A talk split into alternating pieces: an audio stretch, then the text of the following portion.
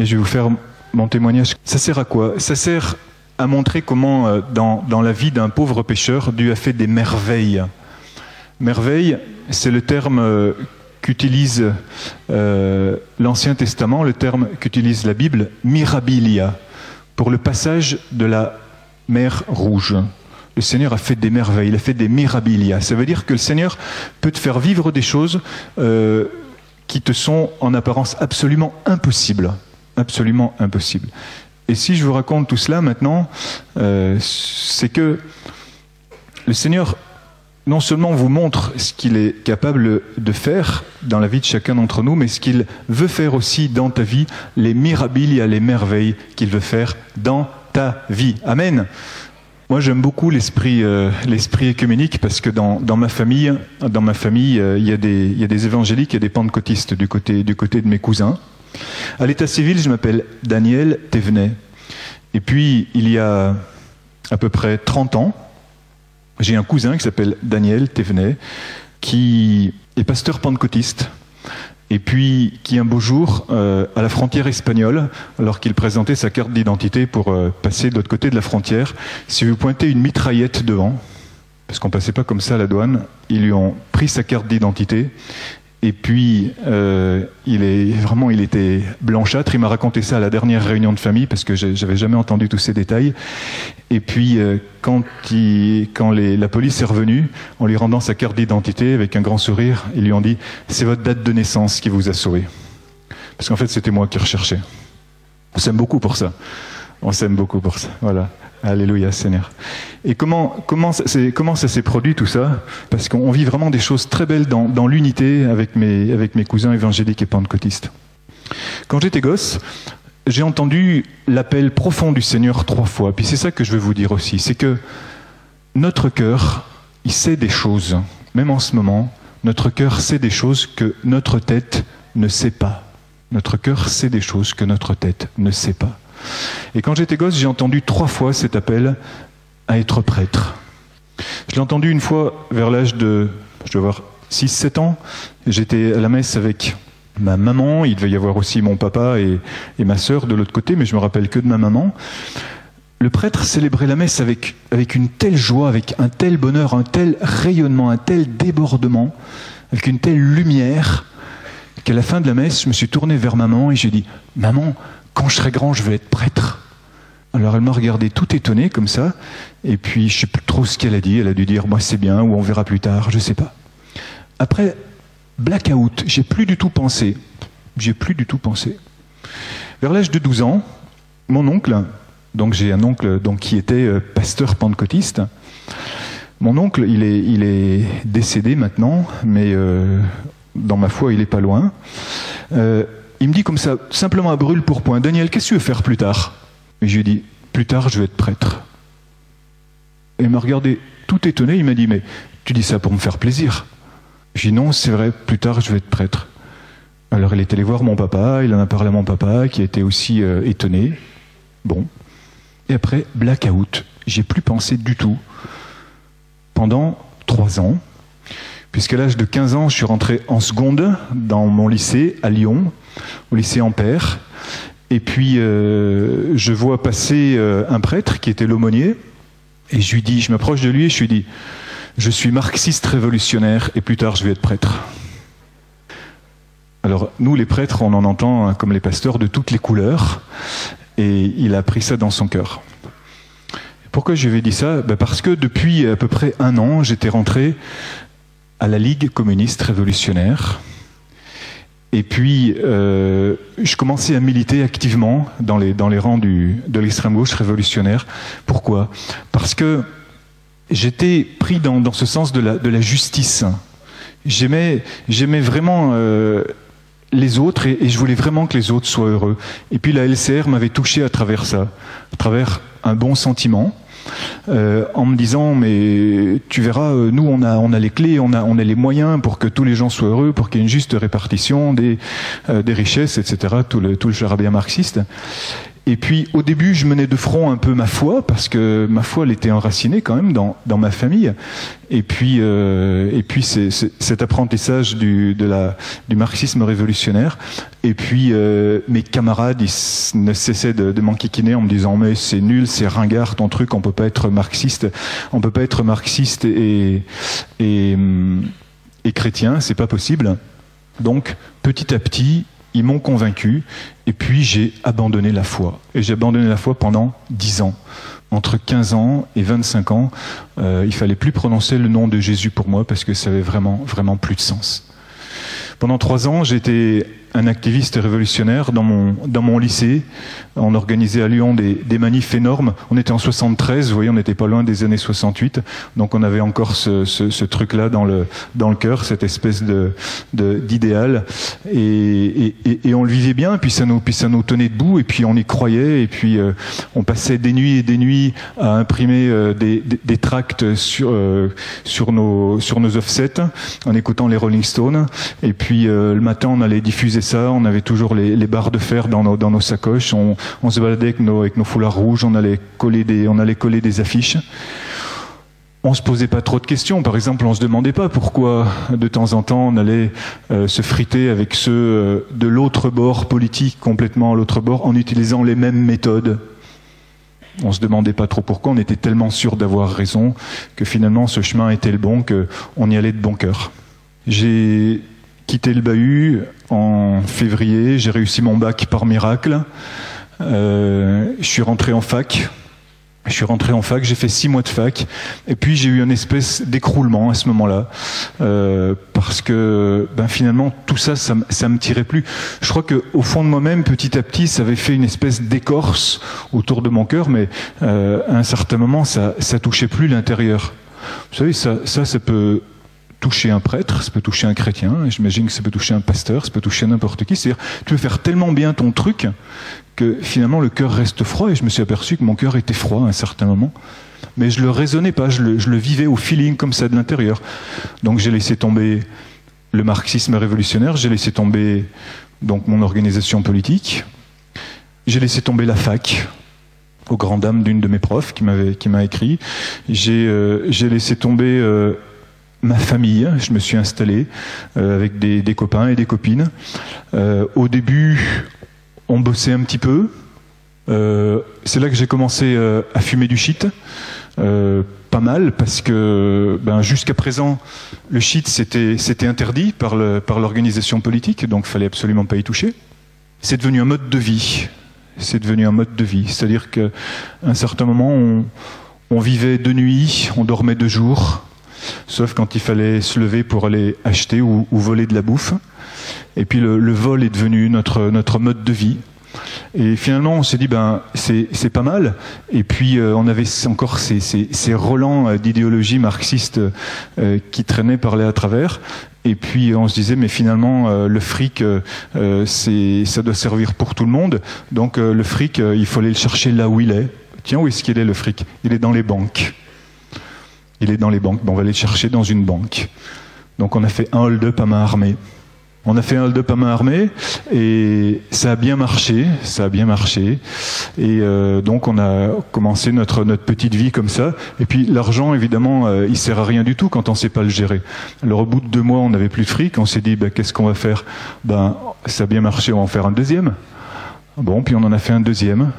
Et puis ça aussi, c'est devenu un mode de vie. On en a fait un troisième, on en a fait un quatrième. Avec mes potes, on a fait quatre casses dans des banques ou dans des, ou dans des agences postales. On vivait vraiment comme des patachons. On vivait vraiment comme des patachons. On vivait euh, dans, dans la crasse, on vivait dans le, dans le shit, on vivait euh, dans, la, dans la débauche. C'était vraiment du n'importe quoi. C'était, c'était un sentier de mort. C'est ce qui se passe quand on vit, quand on vit dans le feeling. C'est-à-dire quand on vit simplement avec, avec ses sentiments, quand on vit avec ce qui vient. On n'avait pas d'idéal. On n'avait pas d'idéal. Peut-être que à vos petits enfants qui vous qui vous, qui vous, qui vous mais je vous ai dit tout à l'heure, c'est pas votre combat, c'est celui de Dieu et ne l'oubliez pas. Eh bien, au moins entrez en relation et en contact en lui demandant c'est quoi ton idéal de vie? Au moins posez-leur des questions. Leur faites pas la morale, ça sert à que dalle, parce qu'ils la savent très bien votre morale, ils la savent par cœur. Au moins aidez-les à réfléchir. C'est quoi ton idéal de vie, par exemple? Ça nous a conduit au clash, évidemment, évidemment, parce que le démon sait ce qu'il fait, il sait jusque là où il veut nous emmener. Euh, au quatrième hold-up, donc je suis allé, comme j'allais à chaque fois, chez mon cousin en Haute-Savoie, euh, attendre que ça que ça se passe, jusqu'à ce que mes, mes potes reviennent et me disent bon ça va, on est tranquille, ça s'est bien passé, on va pouvoir recommencer. Euh, voilà le fric, faisant la fête, etc. Et puis c'est pas mon c'est pas mes, mes potes qui sont venus, c'est mon papa qui est arrivé. C'est mon papa et on s'est trouvé dans la, cuisine de cette maison de campagne et il me dit Daniel, tu es recherché par la police et ton copain Jacques, celui qui devait venir me voir, c'est ton principal accusateur. Et là, j'ai regardé mon père comme dans une espèce de tout petit réveil parce que j'étais complètement dans les vapes, j'étais dans la brume. Et puis, j'ai compris que instinctivement, j'avais en face de moi un homme dont la vie était détruite. Parce que mon papa, il avait en face de lui son fils qui avait 21 ans, qui était recherché par les flics. Et mon papa, il se disait, mais j'ai vraiment raté l'éducation de mon fils. Il, était, il se sentait complètement culpabilisé. Il disait, mais si je t'avais donné plus d'argent, est-ce que tu aurais fait la même chose? Puis instinctivement, je comprenais aussi que c'était pas une question de fric et je disais mais non papa, c'est pas pas du tout ça, c'est pas une question d'argent, je savais pas une question de quoi c'était. Il me dit et maintenant qu'est-ce que tu veux faire? Je lui dis T'inquiète pas, papa, j'ai repéré une petite banque là-bas vers Sainte-Foy-les-Lyons et je vais me la faire. Alors, mon papa, il a été super intelligent, il a été vraiment papa. Il m'a pas dit ouais mais tu sais il faut te constituer prisonnier, il faut que tu arrêtes, il faut que faut que tu ailles voir les flics et tout ça parce qu'il sait très bien que soit je l'aurais pas écouté, soit la tôle ça m'aurait complètement écrasé. Il m'a dit il était vachement intelligent, il m'a dit tu sais les grands caïds, parce que moi je me prenais pour un grand caïd, mais les grands caïds, dans ce cas-là, quand euh, au moment où ils, sont, recherchés, ils se planquent. Il faut que tu te planques toi aussi. Et il m'a dit ce truc incroyable, il m'a dit je vais t'aider à te planquer. Alors, c'est comme ça que quelques jours plus tard, euh, j'ai passé la frontière. Moi je suis allé en Italie. Mon cousin est allé en Espagne. Moi je suis allé en Italie. Et puis euh, j'ai passé la frontière, mais ça devait être juste au dernier moment où je pouvais passer. Et euh, avec la trouille vraiment parce que je savais que je savais que j'étais recherché. Euh, le douanier le douanier il y avait encore des douaniers à l'époque. Le douanier italien il me disait il me disait ah vous êtes venu chercher les filles hein? et je disais oui on est venu chercher les filles j'avais une trouille une trouille pas possible. Et bon ça va il nous a fait passer. Moi et, et un copain mon papa avait avait loué une voiture et euh, donc on est et donc on est passé et euh, le copain m'a laissé comme ça sur le bord de la route et, et, le copain et le copain est reparti. Et je me suis trouvé tout seul, euh, tout près de la frontière, à faire du stop. J'ai fait du stop pendant toute une journée. Je fais du stop pendant toute une journée, brûlé par le soleil parce que personne me prenait. Personne me prenait. Parce que je vais avoir une sale tête. Aujourd'hui, quand je fais du stop, j'attends vraiment pas longtemps. Tout le monde me prend. C'est dingue. Vous pouvez pas savoir le nombre de gens qui ont envie de parler de Dieu. Et quand j'ai fait vraiment cette expérience que quand je fais du stop, je vais plus vite qu'avec ma voiture. J'ai vraiment fait cette expérience. J'ai fait Cholet-Narbonne en 6h30. Moi, en bagnole, je mets 7 heures. Je sais pas, je sais pas comment ça se fait. Bon, c'est vrai que je dois monter avec des gens qui respectent pas les limites de vitesse. Mais le nombre de gens qui ont envie de parler de Dieu, les gens sont assoiffés de Dieu. Et les gens qui me prennent en bagnole, c'est des musulmans, des athées, des francs-maçons, euh, des, mariés, des pas mariés, des divorcés. Des gens qui ont envie de parler de Dieu. C'est incroyable la soif de Dieu qu'il y a autour de nous. C'était pas le cas ce jour-là. Et le soir, je me suis enfin décidé à aborder moi-même dans une station-service un gars qui, pris de pitié, m'a emmené euh, dans la première ville italienne qui s'appelle Gênes. Et là, euh, je me suis mis dans un jardin public et j'avais même pas de, duvet, donc j'avais juste euh, un, un, grand pull. C'était la mode à l'époque des grands pulls avec des manches trop longues. J'avais que ça dans mon sac. Je me suis couché dans ce square qui sentait, pardonnez-moi les détails, le caca de chien, et je me suis mis là au milieu. Et puis, au moment où j'allais m'endormir, tout d'un coup, j'ai eu une motion du Saint-Esprit à l'intérieur. Alors moi, le Saint-Esprit, je ne sais pas ce que c'était. Je pensais même pas que c'était une motion du Saint-Esprit. Pendant longtemps, je l'appelais une pensée lumineuse. Et je vais continuer à l'appeler une pensée lumineuse. Et cette pensée lumineuse, elle me disait, maintenant, Daniel, tu es seul. Et tout d'un coup, je me suis aperçu que tous les mensonges de l'esprit du monde, de la société de consommation autour de moi, ils avaient disparu. et que c'était vraiment déjà ça une libération. J'avais plus mon appart, j'avais plus mes disques, j'avais plus ma bagnole, j'avais plus euh, mon statut euh, de, de, petit gangster à la gomme dans la ville de Lyon, mon statut de dealer, j'avais plus mes copains, mes copines, j'avais plus rien. Maintenant, tu es seul. Et ça, ça a été vraiment une libération. Et je me suis dit, maintenant, qu'est-ce que je vais faire? Comme une prise de conscience de qui j'étais derrière, derrière tous ces écrans qui m'emprisonnaient. Je raisonne maintenant hein, avec tout ça, mais à l'époque, je le, je, le, vivais seulement. Et je me suis dit, il faut vraiment que j'arrête de délirer. J'ai utilisé un autre mot. Il faut vraiment que j'arrête de délirer. Il faut que je trouve du boulot. Il faut que je trouve du boulot. Ça m'a enraciné dans le concret, en quelque sorte. Et donc, le lendemain, je suis reparti et je suis arrivé dans une autre ville, qui était Florence. Je pensais aller vers Rome, trouver du travail là-bas, dans cette ville que je connaissais pas, que j'imaginais comme une ville industrielle. Et je me suis arrêté à Florence parce que cette ville m'a plu tout de suite, je sais pas, elle m'a flashé quelque part, elle m'a attiré. Et euh, j'ai tout de suite trouvé du travail. Vous allez voir qu'au fur et à mesure que je vais vous parler, je vais utiliser plusieurs fois le mot tout de suite. Je m'en suis aperçu en, faisant mon témoignage, témoignage que je fais souvent dans les, dans les, collèges, dans les lycées. Entre parenthèses, fait symptomatique. Avant, ce témoignage-là, je le faisais simplement pour les terminales et pour les premières dans les lycées. Maintenant, je le fais au quatrième, troisième et bientôt je vais le faire au cinquième, sixième. C'est grave. C'est grave, mais le Seigneur, mais le Seigneur est vainqueur et le Seigneur est vraiment libérateur, même pour ses enfants et pour ses adolescents. Amen. On prend conscience à la fois de la puissance du démon et de la toute-puissance de Dieu. Amen. Et donc, ah, je m'étais promis de ne pas faire de digression. Qu'est-ce que je veux raconter déjà? Ah, tout de suite, c'est ça. Pourquoi tout de suite? Parce que, oui, c'est ça. Quand je fais mon témoignage, je me suis aperçu que je disais tout de suite parce que dans l'évangile de Marc aussi, on trouve et tout de suite. Et quand il y a ce tout de suite, c'est l'Esprit Saint qui pousse. C'est l'Esprit Saint qui pousse et qui fait que la chose, elle se produit immédiatement. Il y a des choses comme ça où on est poussé par le Saint-Esprit. Et tout de suite, alors j'ai trouvé du boulot. J'étais sans permis de séjour et sans permis de travail.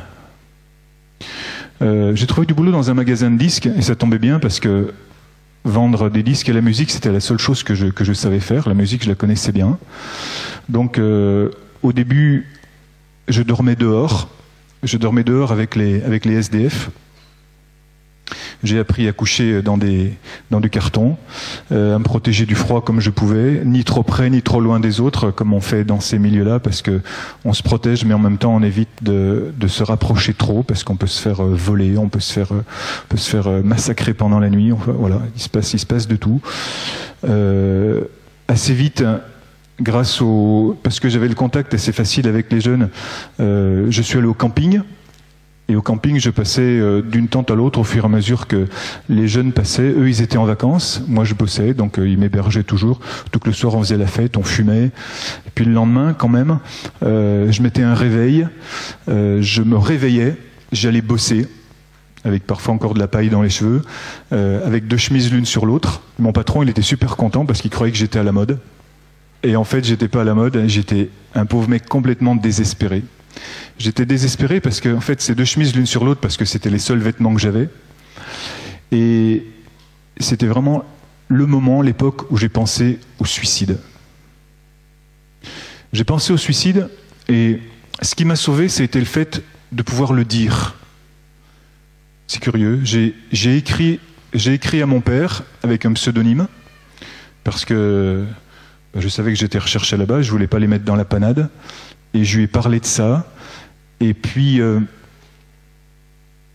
il m'a répondu une fois où, j'ai téléphoné à la maison parce que j'en pouvais, vraiment plus. J'étais dans une angoisse terrible. Et euh, il m'a répondu, il a fait l'homme, mon papa. Vous savez, les papas, ça pleure pas, non? Hein, Ça pleure pas, les papas. Interdit. Interdit. Alors il a fait l'homme en me disant, euh, en me vous voyant, en me donnant un pseudonyme, je m'appelais Alexandre à l'époque, il me disait, ne parlez jamais de cela à votre mère. Ne parlez jamais de cela à votre mère. Donc il a fait l'homme. Mais le fait de pouvoir lui en parler, le fait de pouvoir lui en parler, ça m'a sauvé la vie. Ça m'a sauvé la vie. vous savez, il suffit d'avoir une oreille qui écoute. C'est très important de savoir écouter. Parfois, il n'y a même pas besoin de parler. Ça, ça m'a sauvé. Ça m'a sauvé. Le fait de savoir qu'il y avait quelqu'un à l'autre bout du fil, c'est super important d'être à l'écoute. Alors, j'ai travaillé pendant deux mois là-bas dans ce magasin de disques. Et puis la saison se terminait, on arrivait au mois de septembre, octobre. J'avais connu des jeunes euh, qui m'avaient hébergé, euh, et puis euh, je suis allé donc avec eux dans une ville du Nord, à Milan. Milan, c'est une ville hyper industrielle. Là encore, j'habitais chez les uns, chez les autres. Le, le matin, je me réveillais dans une maison en me disant avec angoisse où est-ce que j'allais dormir le soir? J'avais quand même cet esprit de, combat à l'intérieur de moi. Et ça, c'est vraiment à la gloire de mes parents qui, malgré tout, m'avaient inculqué cette valeur du travail. Et puis cette autre force plus puissante encore que je ne connaissais pas, qui était cette force de la vie et qui était cette puissance de Dieu que encore je ne connaissais pas non plus. Et là encore, tout de suite, j'ai trouvé du boulot. Un truc qui marche qu'en Italie, qui marche qu'en Italie, c'est euh, des gens qui, qui, fabriquent des produits. Alors mon, mon, patron à moi, il fabriquait euh, des pansements, il fabriquait des shampoings, il mettait dans une bouteille ça de shampoing, le reste de flotte. Et puis il fabriquait ça dans son garage. Et puis il avait trouvé des petites bouteilles, il avait fabriqué des petites étiquettes. Et puis euh, il récupérait aussi des, des peignes des peignes euh, avec tout plein de défauts euh, qu'ils trouvaient dans les, dans, les, dans les entreprises qui fabriquaient ça, avec les, toutes, les, toutes les coulures de plastique encore qui restaient sur les peignes, ce qui fait que quand les gens les essayaient comme ça, ils s'arrachaient les cheveux, ce qui fait que nous on vendait puis on se sauvait à toute vitesse. On faisait du porte-à-porte avec ça. On faisait du porte-à-porte avec ça. Mais ce qui était important, c'est que les gens, surtout les Italiens qui sont au moins aussi intelligents que nous à ce niveau-là, ils le savaient. Ils savaient que ce qu'on vendait, ça valait rien du tout, mais ils savaient qu'en faisant ça, ils aidaient des jeunes. Honnêtement, hein, je crois que l'âme italienne est meilleure que la nôtre, parce qu'en France, un truc comme ça, ça marcherait jamais. Ça marcherait jamais. Et je crois vraiment qu'ils ont le cœur beaucoup plus ouvert que nous. Parce qu'on a fait ce boulot pendant des mois et des mois, et les gens savaient très bien que ce qu'ils achetaient, c'était des trucs qui valaient rien du tout, mais ils aidaient les gens. Et en fait, en faisant ça, ils m'ont sauvé la vie. Parce que, en me donnant le prix de ce truc-là, ils me disaient implicitement, en me regardant dans les yeux, tu existes. Tu existes. Et moi, je ne savais pas que j'existais. Je me souviens, c'était une époque tellement troublée dans ma tête que je ne savais pas ce qui était drôle et ce qui ne l'était pas. J'avais complètement perdu le sens, le sens des valeurs. Pourquoi? Parce que j'avais perdu le sens de l'amour. Quand on perd le sens de l'amour, on perd le sens de l'humour. Parce que l'amour, c'est toute notre, c'est toute notre raison, c'est notre, notre point de mire, c'est notre, notre étoile polaire. L'amour, c'est tout pour nous. Et je comprenais plus rien à la vie, je comprenais plus rien aux relations interpersonnelles, parce que j'avais paumé ce sens de l'amour en perdant Dieu. Ça a duré pendant, pendant neuf mois, ce travail. Et puis, au bout de neuf mois, avec un copain, on a essayé de se, sortir de ce milieu. Parce qu'entre-temps, il s'était passé quelque chose de grave. C'est que j'avais fait connaissance avec l'héroïne. Alors, la drogue, petit à petit, euh, c'est vrai que c'est une montée, la drogue. C'est une montée. C'est pas vrai que tous ceux qui fument du shit un jour seront drogués à l'héro ou à l'ecstasy. Mais tous ceux qui arrivent à l'héroïne ont commencé par le shit. Tous. Il n'y a pas de drogue douce. Ça n'existe pas. C'est un mensonge. Il n'y a pas de drogue douce. Je trouve ça très bizarre que dans ce pays, euh, en France, où euh, toutes choses euh, sont de plus en plus permises dans un esprit de mort, encore on, a l'impression qu'on tient bon avec la législation sur la drogue. Je ne sais pas s'il y a une grâce particulière, mais il faut vraiment tenir archi bon là-dessus. Et Milan, c'était une place forte, c'était une place forte de la de l'héroïne. Donc on a commencé parce qu'on gagnait de l'argent finalement, mais on ne savait pas quoi en faire. On n'avait pas le sens de la vie, on n'avait pas le sens de l'existence. À quoi ça sert tout ça? Où est-ce que tu vas? Ça, c'est des questions fondamentales qu'on doit poser à nos jeunes. À quoi ça sert? Où est-ce que tu vas? Et les questions que vous pouvez poser à vos potes là qui êtes devant, qui m'écoutent. Quel sens ça a ce que tu fais? Quel sens ça Quel sens ça d'avoir une copine à 14 ans, une copine à 15 ans, à 16 ans? Quel sens ça Pourquoi tu le fais? Profondément. Pose-toi la question, etc., etc. Et pour nous, il n'y avait, avait pas de sens. Juste jouir, juste se faire des sensations avec le sentiment d'exister. J'ai dû me shooter une bonne cinquantaine de fois Mais curieusement, j'ai jamais été accro. J'ai jamais été accro parce que quand on revenait à Milan de nos, de nos expéditions, on allait jusqu'en Sardaigne, on allait jusqu'en Sicile, j'ai visité toute l'Italie, j'ai passé vraiment des, des, temps qui étaient, qui étaient beaux parce que j'ai connu tout plein de gens merveilleux, même que j'entrevoyais simplement 30 secondes, une minute, mais parfois plus parce que des gens qui voulaient, qui voulaient discuter et je pouvais pas leur dire toute la vérité, alors je me livrais simplement en partie. Ça m'a beaucoup enrichi en humanité, beaucoup, beaucoup. Mais quand je revenais là-bas, eh ben, on, ne trouvait rien à faire. Donc, on se shootait trois, quatre fois pendant la semaine, et puis on repartait. C'est pour ça que j'ai jamais été accro. Parce que je me shootais, et puis on repartait une semaine, quinze jours, et, et mon corps se déshabituait de la drogue. À un certain moment, je vous disais, avec un, avec un copain, on a voulu se, sortir de cette ambiance-là. On est allé dans le sud de l'Italie, en, Calabre, et on avait trouvé un petit travail artisanal à faire. On fabriquait des, des, des des pantins en, bois euh, qu'on coloriait puis qu'on voulait vendre sur les marchés. Enfin, c'est le truc qui tenait pas la route, mais au moins on avait envie de s'en sortir. Et puis on était un jour en train de faire ça dans dans la salle à manger d'une maison qu'on nous avait prêtée. Puis il me regarde, il fait un bond en arrière et me dit mais t'as les yeux tout jaunes. Et il a appelé vite quelqu'un qui connaissait sur place ils m'ont transporté à l'hôpital à tout hasard, et puis heureusement parce que j'avais l'hépatite virale. Alors j'ai failli en mourir, euh, j'avais les, transaminases à 1000, euh, j'ai fait, deux mois d'hôpital, et ça a été deux mois qui ont été des mois importants parce que j'ai pu, j'ai pu me, me poser un petit peu en quelque sorte, mais pas assez longtemps. Mais ça a été le début de quelque chose, d'une recherche intérieure. Et quand je suis sorti de l'hôpital, je suis passé à Rome voir euh, les cousins et les cousines de ce, de ce jeune qui m'avait en quelque sorte sauvé la vie.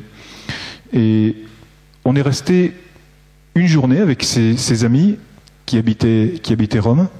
C'était, comme je disais, des cousins et des cousines qui habitaient dans un, un sous-sol transformé en appartement. Ils étaient six ou sept. Ce qui était important pour moi, c'est que on a pu exprimer quelque chose de nous-mêmes. C'est quelque chose dont j'avais pas l'habitude. On a pu exprimer des sentiments. Moi, je savais pas faire ça. Qu'est-ce que tu ressens? Qu'est-ce que tu vis? Pourquoi tu le fais?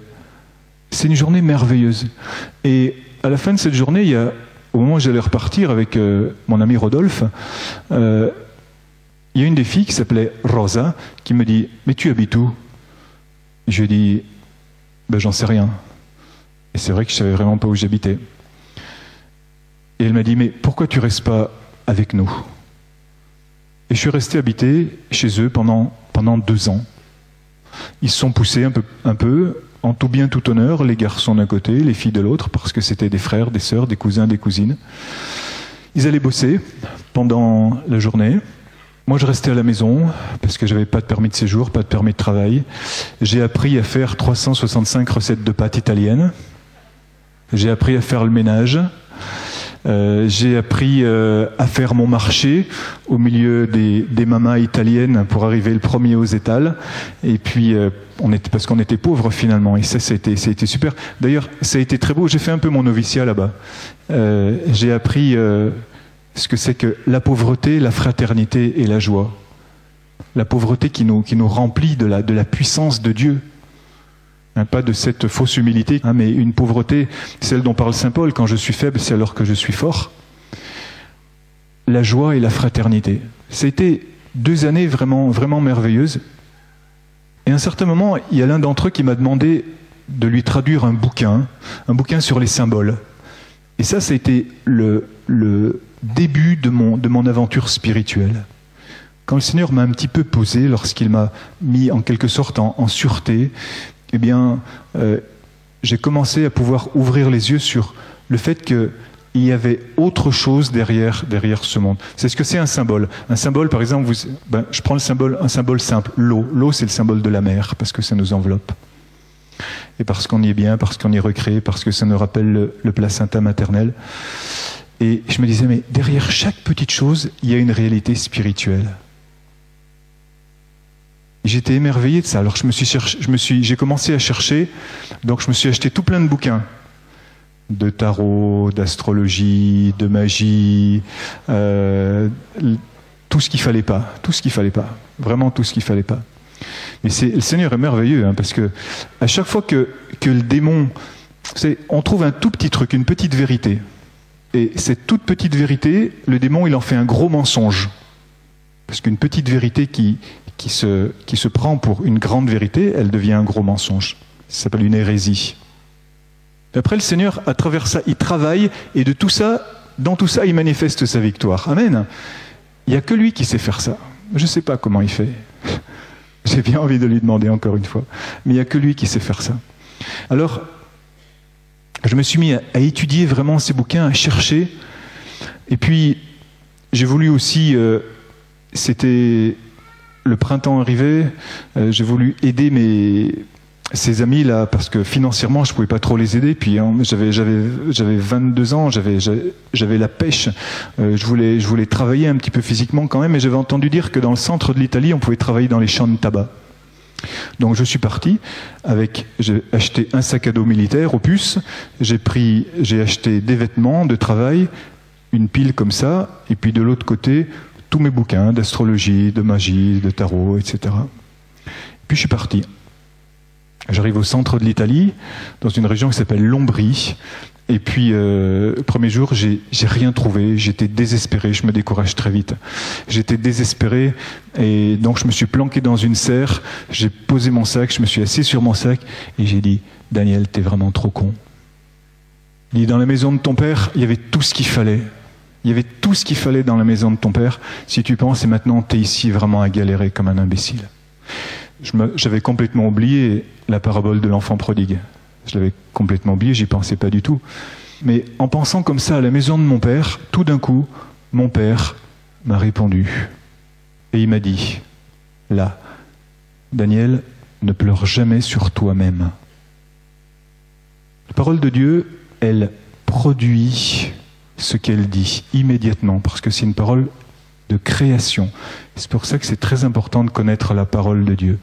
Daniel, ne pleure jamais sur toi-même. Cette parole, elle m'a donné une paix immédiate, totale. J'ai étendu mon tapis de sol, mon duvet, je me suis endormi, j'ai passé une bonne nuit. Le lendemain, il pleuvait plus, le soleil brillait, les oiseaux chantaient, le ciel était bleu.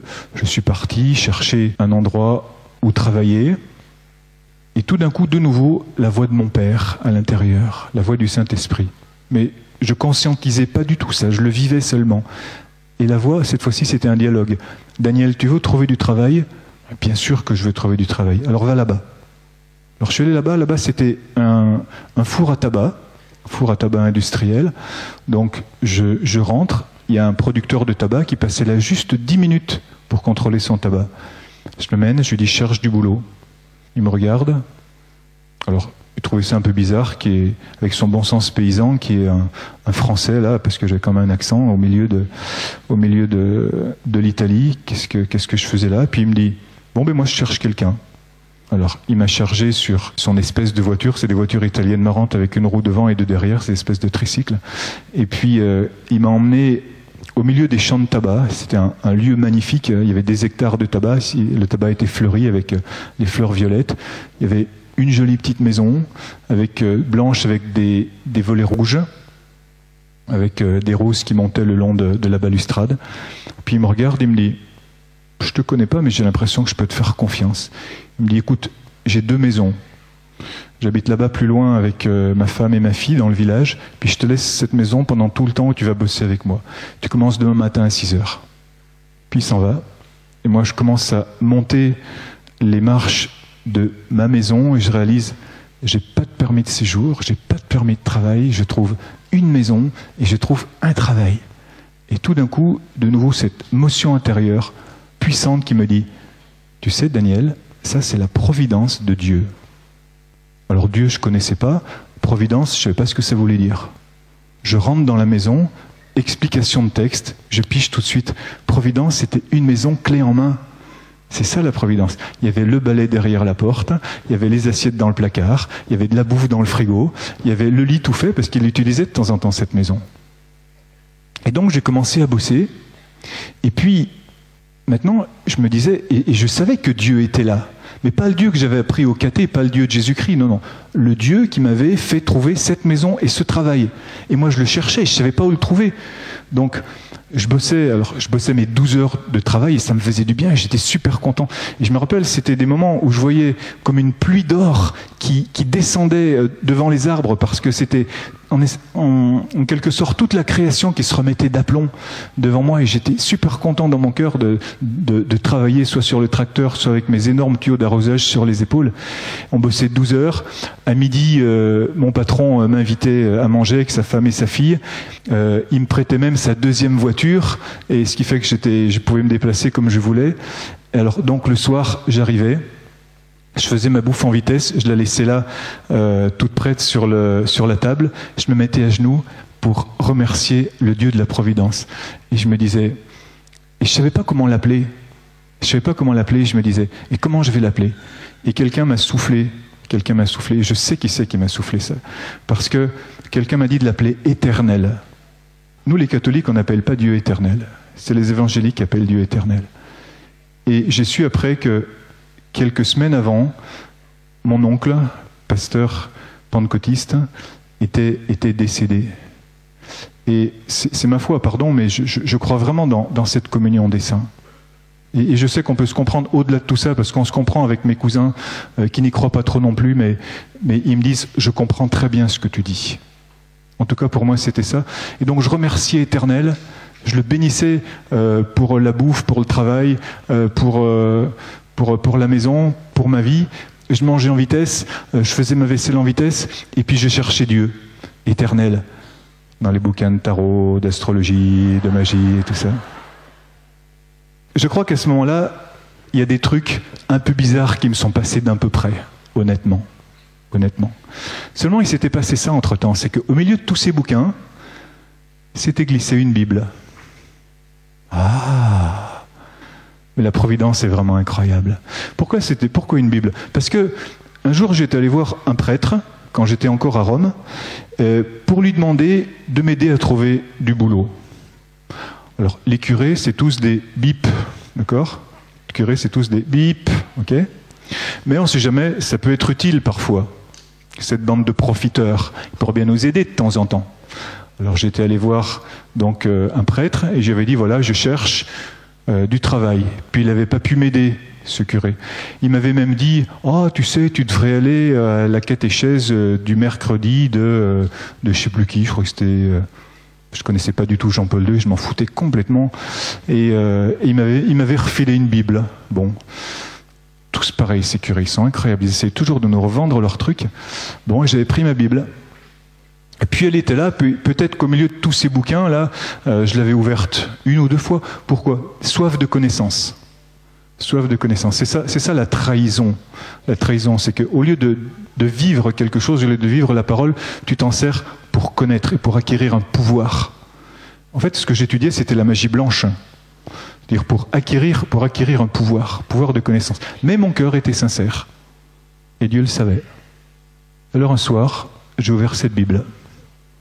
Je l'ai ouverte comme je l'ouvre maintenant, cette fois pour rechercher cette parole. Là, je l'ai ouverte comme ça, au hasard. Toum, toum. Et je lis Je suis le chemin, la vérité, la vie. La maison s'est écroulée.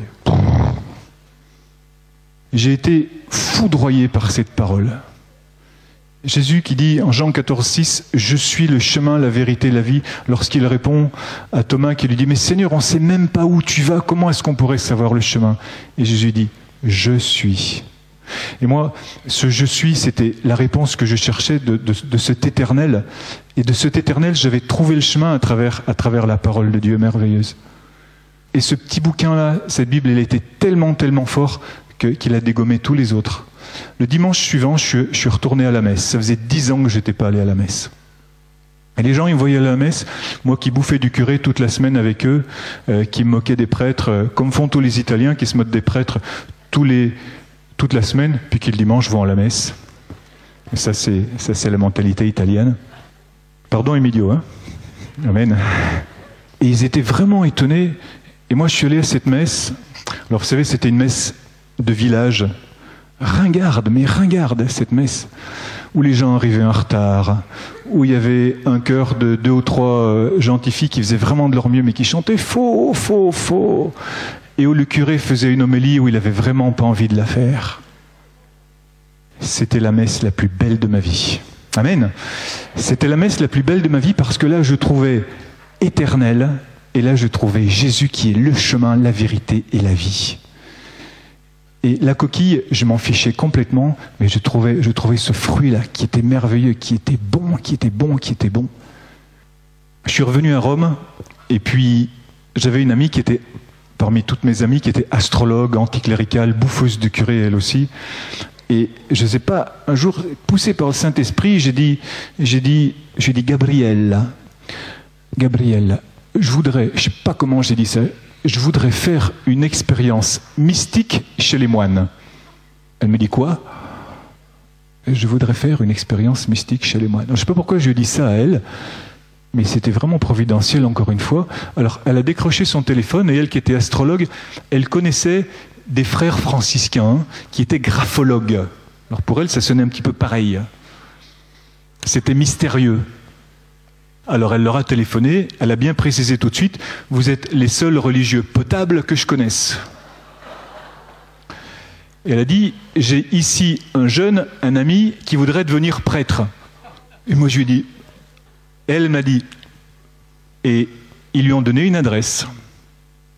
On téléphone à cette adresse et on dit, euh, voilà, on a eu euh, vos coordonnées par les frères euh, franciscains, tu sais, c'est les de Urbino, et puis, euh, c'est nos frères là-bas qui, ont, qui avaient fondé une école de, graphologie. Et, donc, on voudrait euh, voilà, faire une expérience. Et je voudrais faire une expérience. Donc, ils me donnent euh, une date. Donc, je vais venir juste après Noël 1900, on était en, 80, en 82.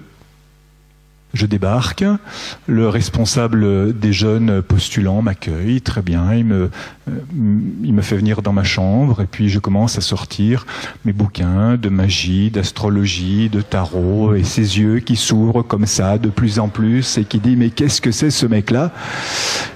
Et il dit écoute moi je veux bien euh, que tu sois venu ici faire une expérience. Il pensait que j'étais venu ici faire une expérience vocationnelle. C'était tout là le quiproquo. Et il me dit, mais écoute, ces bouquins, tu les laisses de côté. Et moi, j'ai dit, aucun problème, pas de problème. Moi, ce que je cherchais, c'était le chemin, la vérité, la vie est éternelle. Donc, pourvu qu'on montre le chemin, le vrai, euh, j'avais pas de problème sur les moyens je pensais rester là, rester là une semaine, quand, comme on fait euh, une petite expérience marrante, euh, comme si on voulait pénétrer dans le film Le nom de la rose, là, vous savez, ce nom, ce nom affreux, ce, ce, film affreux, pardon, où, où, ils sont tous flippés, il n'y en a pas un seul qui est normal dans ce film, c'est un film vraiment horrible, mais voilà, où on rentre là-dedans par curiosité, après il faut vraiment jeter la cassette. Et, et au contraire, j'ai été flashé. J'ai été flashé parce qu'il y avait une vingtaine de jeunes qui avaient mon âge, entre 20 et 30 ans, et puis moi, je pensais trouver euh, des petits moignons comme ça, avec des toiles d'araignée comme ça, à force d'être comme ça, et puis euh, avec les genoux comme ça et les pieds comme ça, et puis euh, peut-être rasés, je sais pas. Et puis j'ai été bluffé parce que j'ai trouvé des mecs normaux. Ils étaient normaux, c'est-à-dire que ben ils allaient étudier, ils étudiaient théologie, ils faisaient le ménage dans les couloirs, ils se racontaient des blagues, ils se disputaient. Et ils se réconciliaient. Ils allaient jouer au foot. Et le plus, ils étaient heureux. Ils étaient heureux. Et ce bonheur-là m'a flashé. Et je suis allé voir le responsable, il s'appelait Giancarlo. Et je lui ai dit, Père, c'est cette vie-là qui me plaît. C'est ça que je voudrais faire. Alors il me dit, raconte-moi ton histoire. Alors je lui ai raconté mon histoire, tout de A jusqu'à Z. Et il m'a dit, je vois vraiment que le Seigneur a labouré sur ton dos. Je vois vraiment que le Seigneur a labouré sur ton dos et qu'il a creusé ses sillons. Et moi je, me, disais, il faut que je reste ici. C'est vraiment là que j'ai trouvé. C'était mon écosystème. C'était mon écosystème. Il m'a dit, tu sais ce que tu vas faire? Je m'attendais à un truc génial. Il m'a dit, tu vas partir et tu vas retourner travailler. Je me suis dit en italien, hum, alors. Et il m'a dit, mais tu reviens dans deux mois. Donc je suis parti. J'ai balancé tout de suite mes bouquins de tarot, d'astrologie, de magie, etc. J'espère que vous n'en avez pas chez vous. Hein hmm, si, il y en a qui en ont. C'est pas bien. Il y en a qui en ont. faut pas fricoter avec ces trucs-là. Il n'y a, y a pas de milieu. Hein. Il y a le bien et le mal. Il y a la lumière et les ténèbres. Il n'y a pas de milieu. Si au milieu, il y a l'esprit du monde, mais l'esprit du monde, c'est le copain de l'esprit du mal. Donc il y a la lumière et les ténèbres. Donc j'ai balancé mes bouquins. Et quand j'ai balancé mes bouquins, le Seigneur m'a dit, parce que maintenant j'avais appris à écouter sa voix, je te donnerai 100 fois plus avec la Bible. 100 fois plus avec la parole de Dieu. Mais c'est beaucoup plus de 100 fois plus, parce que le Seigneur, il utilise toujours des symboles pour parler. J'ai fait ma dernière saison de tabac en me disant ils me prendront pas parce qu'ils n'ont pas besoin de moi, parce que j'ai pas de permis de séjour, parce que j'ai pas de permis de travail, parce que les séminaires sont pleins. À l'époque, les séminaires étaient pleins, il y a 30 ans. Et, ils m'ont pris. Ils m'ont pris. Donc en, septembre 83, je suis rentré, je suis rentré au couvent. Euh, il y en avait quelques-uns, mes supérieurs, qui savaient où en était ma situation euh, juridique. Mes potes, ils ne le savaient pas, mais mes copains, ils ne savaient pas. On a grandi ensemble. Ils savaient juste que j'avais pas fait mon, service militaire. Enfin, on avait inventé un truc, ce qui était vrai d'ailleurs, parce qu'en plus j'étais insoumis. J'avais été condamné euh, à 4 ans pour les hold-up à main armée, plus 6 mois pour l'insoumission. Pour en 88, lorsque François Mitterrand a été réélu et qu'il y a eu une amnistie, à l'époque, les, les, les présidents de la République donnaient des amnisties. Alors, mes problèmes euh, au niveau des banques et tout ça, c'était tombé en, c'était tombé en prescription. Au bout de dix ans, euh, ça tombait en prescription. J'étais qu'un petit braqueur minable, donc tous ces trucs-là, c'est archivé. Entre temps, quand même, il faut que je vous dise, parce que peut-être, je sais que cette histoire-là, elle en édifie certains, mais il y en a d'autres. Il y a un petit détail qui les, qui les choque. Alors c'est pour ça que je tiens à préciser. À un certain moment, je suis allé voir un psychologue à Rome, parce que dans notre formation, tous, de, frères, à un certain moment, on va voir un psychologue pour qu'il nous aide à voir où on en est, faire un peu un cadre de la situation, apprendre à se connaître. Et ce psy m'avait dit, tu es en train de tricher avec ton histoire, parce que tu as un problème avec la France, et là tu es en train de tricher, c'est pas ton histoire. Il faut que tu retournes, il faut que tu retournes te constituer prisonnier. Je suis revenu à Assise, et j'ai dit à mon maître, euh, du, postulat je rentre en France. Il m'a dit pourquoi? Il m'a dit parce que je lui ai parce que j'ai une dette avec la France et il faut que je la paye et je vais faire mes valises. Il m'a dit tu fais pas tes valises et tu restes ici. Et je lui ai dit pourquoi? Il m'a dit parce que la justice de Dieu est plus grande que la justice des hommes. Regarde ce que tu as vécu. Regarde comme tu as galéré. Tu as dormi dehors. Tu as souffert la séparation d'avec ta famille. Tu as souffert la faim, le froid. Tu as souffert l'angoisse tu as bossé, tu t'es réhabilité, tu as beaucoup plus gagné avec la justice de Dieu qu'avec la justice des hommes. Ce qui fait que lorsque j'ai attendu tranquillement cette, cette prescription, euh, en 88, lorsque je suis rentré chez moi, euh, chez moi, euh, chez, mes, chez mes parents. Les choses se sont faites très vite. Je suis resté là-bas une dizaine de jours. Je raconte cette dernière petite anecdote parce qu'elle est sympa aussi.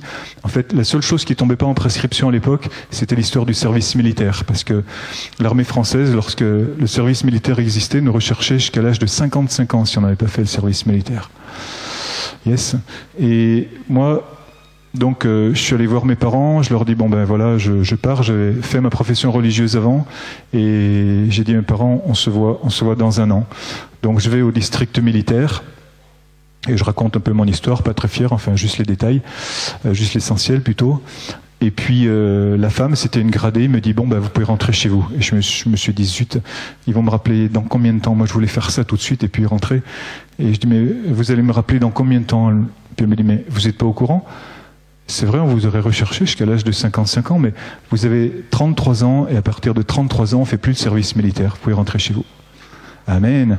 Je suis rentré, j'ai sonné à la porte, j'ai dit Maman, j'ai fini mon service militaire. Alléluia, merci Jésus.